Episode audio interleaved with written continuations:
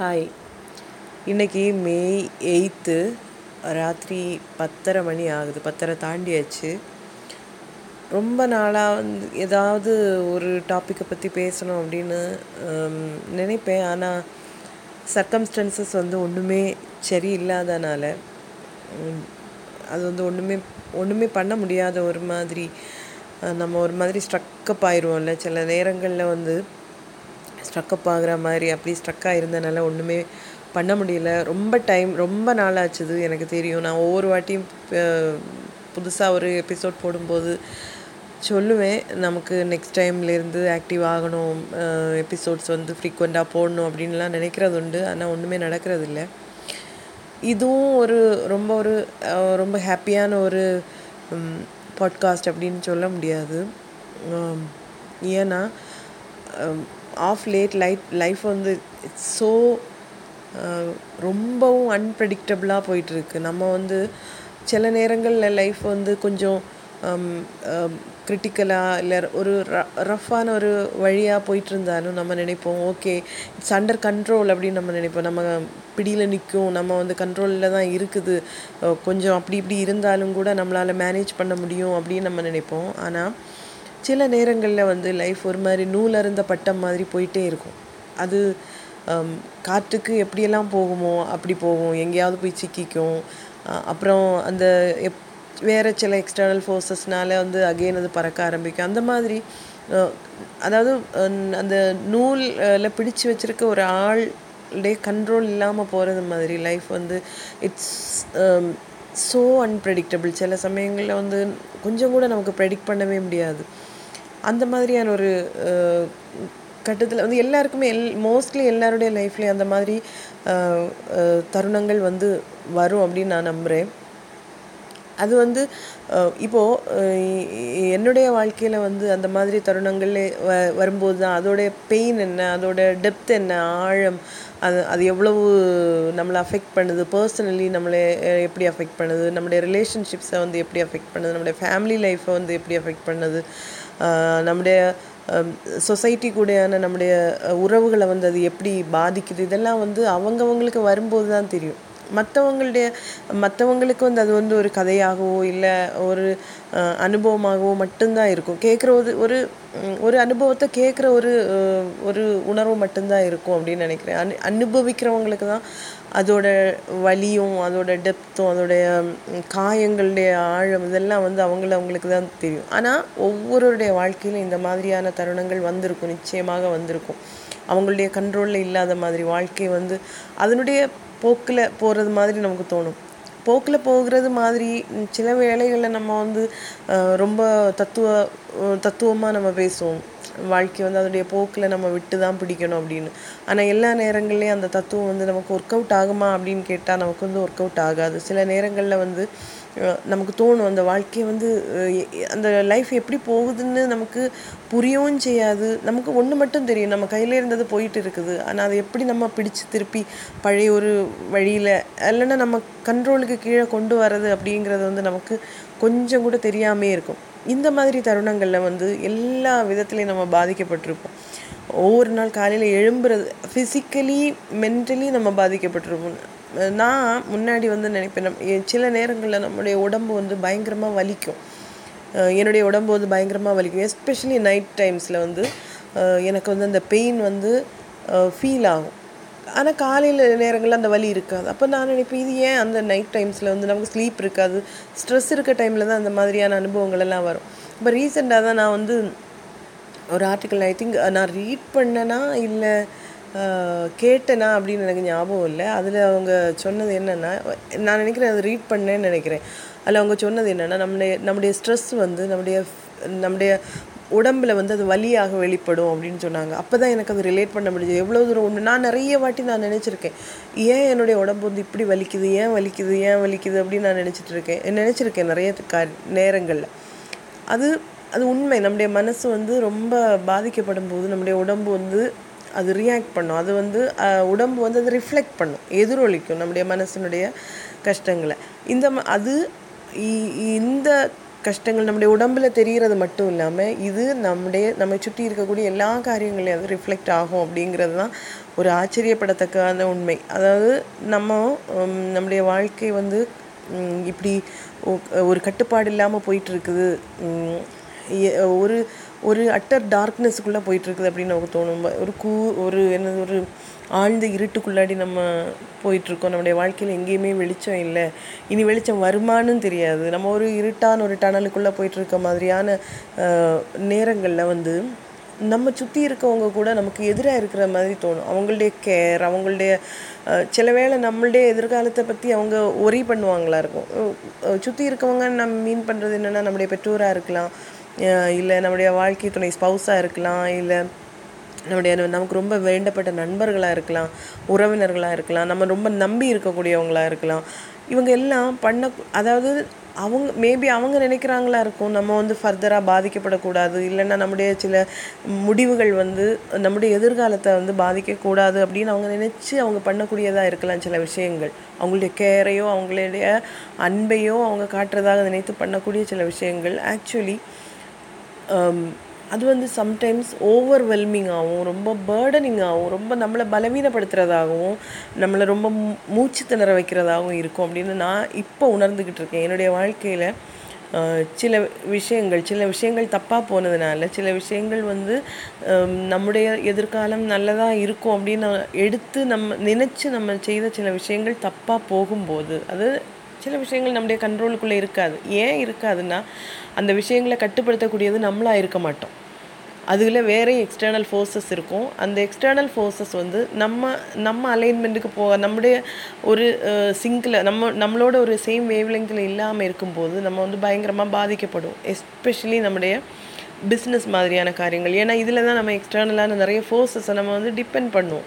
நம்முடைய ஒரு பர்சனலான ஒரு விஷயம் மட்டும் இல்லாமல் இருக்கும்போது, பர்சனலான ஒரு விஷயம்னா மேபி நம் நம்மளை நம்மளை நம்மளை வந்து ஒரு லெவலுக்கு மேலே யாராலையும் நம்மளை இன்ஃப்ளூயன்ஸ் பண்ண முடியாது, ஏன்னா அது ஒரு ஏதாவது ஒரு கட்டத்தில் நமக்கு திருப்பி எடுக்க முடியும். ஆனால் எக்ஸ்டர்னலான ஒரு விஷயம் நம்முடைய வாழ்க்கைக்காக நம்ம செய்யக்கூடிய பிஸ்னஸ், இப்போது எங்களுடைய பாதிப்பு என்னுடைய ஃபேமிலி லைஃப் அல்லது என்னுடைய தனிப்பட்ட சமாதானம் போனது எப்படின்னா எங்களுடைய பிஸ்னஸ்னால தான். இந்த பிஸ்னஸ் ஏன் போச்சு அப்படின்னு கேட்கும்போது நம்மளை சுற்றி இருக்கக்கூடிய எக்ஸ்டர்னல் ஃபோர்ஸஸ் வந்து நம்மளுடைய அதே வேவ்லெங்கில் இல்லாததுனால, இல்லைன்னா நமக்கு அது வந்து மேட்சப் ஆகாதனால உண்டாகக்கூடிய சில பாதிப்புகள். இதனால என்ன ஆகுதுன்னா நம்முடைய பர்சனல் லைஃப் வந்து பயங்கரமாக பாதிக்கப்படுது, நம்முடைய எதிர்காலமே கேள்விக்குறியாகக்கூடிய ஒரு அளவில் இருக்குது அப்படின்னு சொல்லும்போது அது நம்முடைய ஒருவேளை நம்ம எடுத்த முடிவுகள் சில நேரங்களில் நம்ம வந்து நம்ம எடுக்கக்கூடிய முடிவுகள் வந்து தப்பாக போகும்.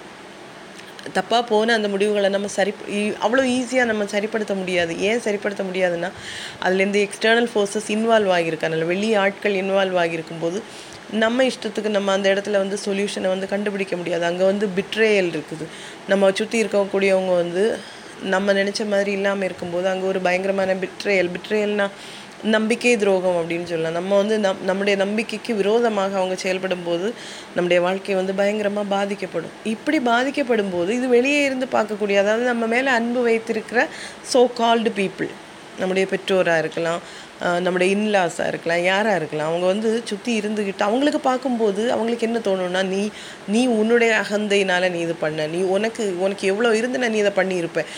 அவங்க அதாவது அவங்க நமக்கு அட்வைசஸ் தந்திருப்பாங்க, ஆனால் அவங்க தரக்கூடிய அட்வைசஸ் வந்து நமக்கு வந்து எப்போவுமே அது ஒர்க் அவுட் ஆகாது.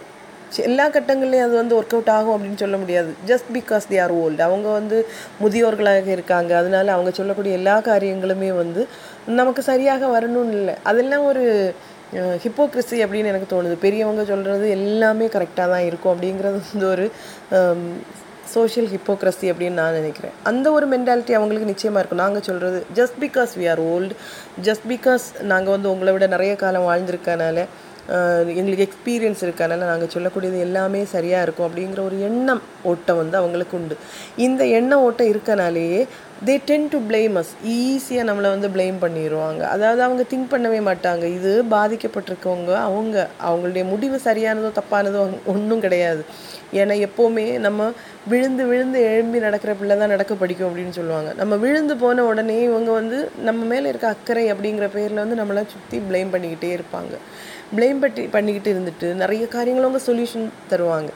சொல்யூஷன் தரும்போது அந்த சொல்யூஷனை ஏற்றுக்கிட்டுறது கூட நமக்கு மனசு பொறுக்காது, நமக்கு வந்து தோணும் அது வந்து சஃபகேட்டிங்காக இருக்கும். அவங்க செய்கிற செய்யக்கூடிய ஹெல்ப்புகளாக இருக்கலாம், அவங்க நமக்கு தரக்கூடிய சொல்யூஷன்ஸ் அப்படின்னு அவங்க நினச்சிக்கிட்டு அந்த சோ கால்டு சொல்யூஷன்ஸ் தீர்வுகள் பிரச்சனைக்கான அவங்க தரக்கூடிய தீர்வுகள் எல்லாமே வந்து நம்மளுடைய பிரச்சனைகளை புரிஞ்சதுனால அவங்க தரது கிடையாது. அவங்க அவங்க இடத்துல இருந்துக்கிட்டு சிந்தித்து நமக்கு சொல்யூஷன்ஸ் சொல்லுவாங்க. அவங்க அவங்க ஷூவில் நின்றுக்கிட்டே தான் அவங்க அந்த சொல்யூஷன் தருவாங்க. நம்ம ஷூக்குள்ளே காலை வச்சுக்கிட்டு நம்ம பிரச்சனைகளை நம்ம ஆங்கிள் இருந்து பார்க்கவே மாட்டாங்க.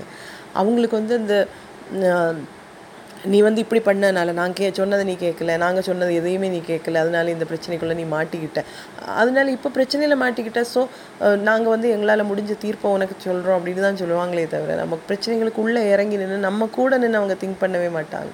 அப்படி இருக்கும்போது அவங்க தரக்கூடிய ஆறுதல் ஆகட்டும், அவங்க தரக்கூடிய சொல்யூஷன்ஸ் ஆகட்டும், அதெல்லாம் வந்து நமக்கு சஃபகேட்டிங்காக தான் இருக்கும். இதில் பெரிய பிரச்சனை அப்படின்னு எனக்கு தோணுது என்னென்னா, பெரிய பிரச்சனையாக நான் அனுபவிக்கிறது என்னென்னா, இது வந்து ஒரு வெண்டிங்கான வெண்டிங் தான், ஒரு ஜஸ்ட்டு ஒரு ரேம்பிளிங் மாதிரி தான்.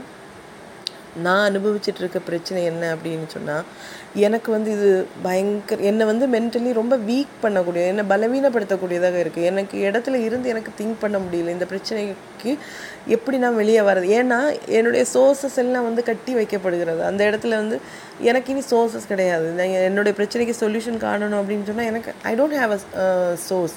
இல்லைன்னா எனக்கு வந்து எங்கேருந்து ஏதாவது ஒரு தீர்வு காணணுன்னா நமக்கு ஒரு ரீசோர்ஸ் இருக்கணும். அந்த ரீசோர்ஸே இல்லாத ரீதியில் நம்மளை வந்து கட்டி வச்சுக்கிட்டு சொல்யூஷன் சொல்லும்போது ஆக்சுவலி நமக்கு செல்ஃப் ரெஸ்பெக்ட் ஒன்று அப்படி ஒன்றே இல்லை. செல்ஃப் ரெஸ்பெக்ட் நமக்கு செல்ஃப் ரெஸ்பெக்ட் கிடையாது, நம்மளுடைய யூனிக் ஐடென்டிட்டி கிடையாது, நம்மளுடைய யூனிக்னஸ் போகும், நமக்கு ஐடென்டிட்டின்னு ஒன்று கிடையாது.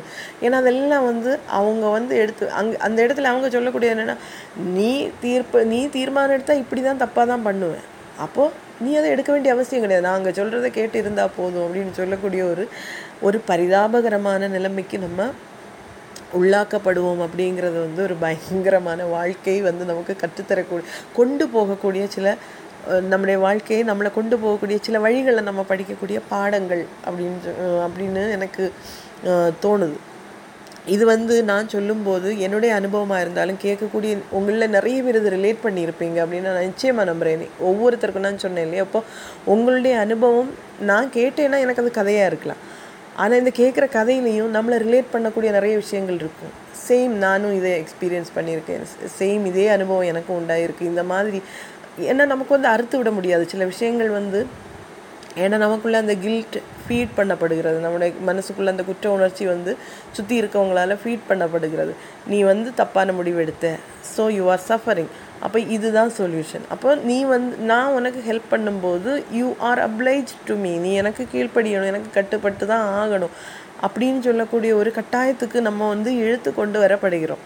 அப்போது வாழ்க்கையில் இந்த மாதிரி அனுபவத்தில் இருக்கக்கூடியவங்க, இந்த மாதிரி அனுபவிக்கக்கூடியவங்களுடைய கஷ்டம் அப்படிங்கிறது வந்து பயங்கரமான ஒரு பெயினை உண்டாக்கும். நமக்கு அது ஒரு பயங்கரமான ஒரு அனுபவம், வேறு எல்லாருக்கும் அது வந்து புரியணும்னு இல்லை. அந்த மாதிரி கட்டுப்படுத்தக்கூடிய நிலையில் உள்ளவங்களுக்கு நான் சொல்லிக்கிற விரும்புகிறது என்னவென்றால், நீங்கள் வந்து இப்படி ஒரு ஆளுக்கு நீங்கள் வந்து கட் அவங்களுக்கு சொல்யூஷன் கொடுக்கக்கூடிய இடத்துல இருக்கீங்க, இல்லைன்னா ஹெல்ப் பண்ணக்கூடிய இடத்துல இருக்கீங்கன்னா தயவு செஞ்சு உங்கள் இடத்துல நின்றுட்டு நீங்கள் சொல்யூஷன் கொடுக்காதீங்க.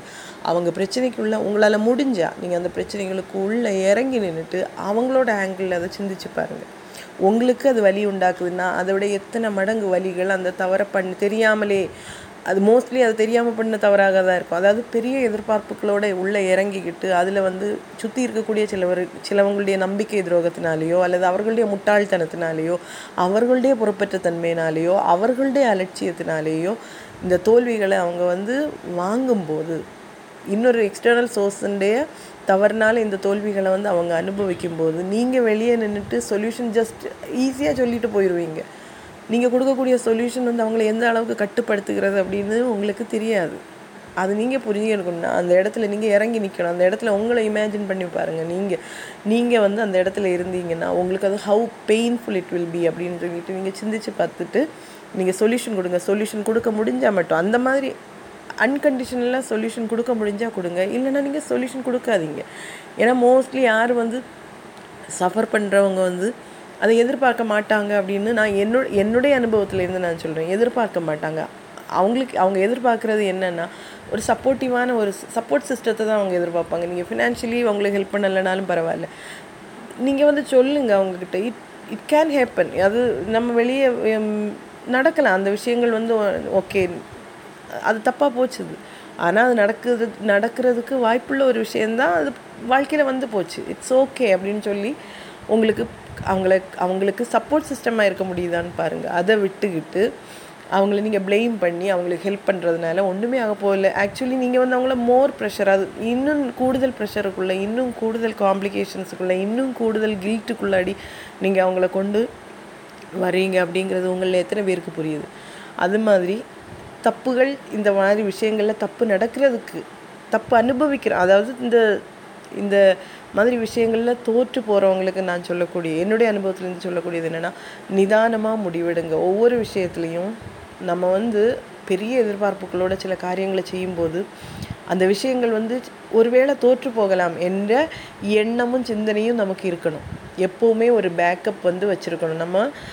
அது மோஸ்ட்லி ஃபினான்ஷியலாக இருந்தால் it will be far far better. அதாவது வெளியே ஒரு ஆளை டிபெண்ட் பண்ணி, வெளியே ஒரு ஆளையும் ரிலை பண்ணி நம்ம ஒரு விஷயத்தை நம்ம செய்கிறோம் அப்படின்னு சொன்னால், நான் பிஸ்னஸ் தான் நான் மெயின் பண்ணுறேன். பிஸ்னஸ் நீங்கள் பண்ணுறீங்க, பார்ட்னர்ஷிப்பில் பிஸ்னஸ் பண்ணுறீங்கன்னா அந்த கூட இருக்கக்கூடிய பார்ட்னரை உயிரை கொடுத்து நீங்கள் நம்பாதீங்க. அவங்க வந்து தெரிஞ்சோ தெரியாமலோ நமக்கு எதிராக பண்ண முடியும், பண்ணக்கூடும், பண் மோஸ்ட்லி அது பண்ணுவாங்க. ஏதாவது ஒரு கட்டத்தில் அவங்க பண்ணுவாங்க. அது எப்போவுமே உங்கள் ஞாபகத்தில் இருக்கட்டும். உங்களுக்கு தானே பேக்கப்பை வந்து நீங்கள் வச்சுக்கோங்க. முட்டாள்தனமான முடிவுகளை எடுத்துக்கிட்டு அப்புறமா வந்து நம்ம வேதனைப்படுறதை விட பத்து நிமிஷம் நின்று ஆராய்ஞ்சு நம்ம அந்த விஷயத்துக்குள்ளே போனோன்னா அந்த விஷயங்கள் சில வேளை நம்ம அந்த தப்புகளே பண்ணாமல் இருக்கிறதுக்கான வாய்ப்புகள் உண்டு. அது வந்து நீங்கள் புரிஞ்சுக்கணும். நான் அனுபவித்தது, எல்லா காரியங்களும் அனுபவித்து தான் நம்ம ரியலைஸ் பண்ணுவோம். அதில் நான் அனுபவித்ததுக்கப்புறம் தான் நான் திருத்துவோம் அப்படின்னு இல்லாமல் சில விஷயங்கள் கேட்டு கூட நம்ம திரும்பலாம், திருந்தலாம். அந்த மாதிரி விஷயங்கள் எடுக்க வேண்டிய சூழ்நிலைகள் வரும்போது ஒவ்வொருத்தரும் ஒரு அஞ்சு பத்து மினிட்டு அந்த முடிவை மாற்றி வச்சுட்டு சிந்திச்சு பாருங்கள். சிந்திச்சு பார்க்கும்போது உங்களுக்கு என்ன செய்யணும் அப்படிங்கிறது தெரியும். புத்திசாலித்தனமாக முடிவெடுங்க. உணர்ச்சிகளுக்கு அடிமைப்பட்டு நம்ம முடிவுகள் எடுத்தோன்னா நம்முடைய வாழ்க்கையில் நம்ம வாழ்க்கையில் எடுக்கக்கூடிய எல்லா முடிவுகளும் வந்து சரியான விளைவுகளை தராததுனால சில விஷயங்கள் நம்ம கட்டுப்பாட்டுக்கு மீறி போகும்போது நம்மளால் எழும்பி நிற்க முடியாது. அது வந்து கொஞ்சம் கடினமாக இருக்கும். அப்போ அப்படி கடினமாக இருக்கும் கடினமான நிலைமைக்கு நம்மளை நாமளே ஆளாக்காமல் இருக்கிறதுக்காக சில விஷயங்களை சிந்தித்து நம்ம முடிவெடுப்போம். இது more of a venting podcast தான். எனக்கு வந்து ரொம்ப நாளாக நான் வந்து செய்யணும் சொல்லணும் அப்படின்னு நான் நினச்ச விஷயங்கள் அந்த ஒரு சா சூழ்நிலை வராததுனால இது வரைக்கும் சொல்லலை. அந்த ஒரு அந்த ஒரு மூடு இல்லை அப்படின்னு சொல்லணும் இல்லையா. ரொம்ப டிப்ரெஸ்டாக கவலைக்குள்ளே இருக்கும்போது நமக்கு சில விஷயங்கள் பேச முடியாது. எனிவே இப்போ வந்து நிறைய புதிய ஏரியாவிலேருந்தெல்லாம் எனக்கு வந்து நிறைய லிசனர்ஸ் வந்திருக்கீங்க. ரொம்ப தேங்க்ஸ். அப்போது இந்த விஷயத்தை பற்றி நீங்கள் என்ன நினைக்கிறீங்க? உங்களால் ரிலேட் பண்ண முடியுதா? உங்களால் இந்த விஷயங்களுக்கு வந்து நான் சொல்கிறது நீங்கள் அக்செப்ட் பண்ணுறீங்களா, இல்லை அதை இல்லை அப்போஸ் பண்ணுறீங்களா? என்னன்னாலும் சொல்லுங்கள். இன்னொரு நாள் இன்னொரு பாட்காஸ்ட்டில் பார்ப்போம். அது வரைக்கும் this is me Simi signing off. Bye bye.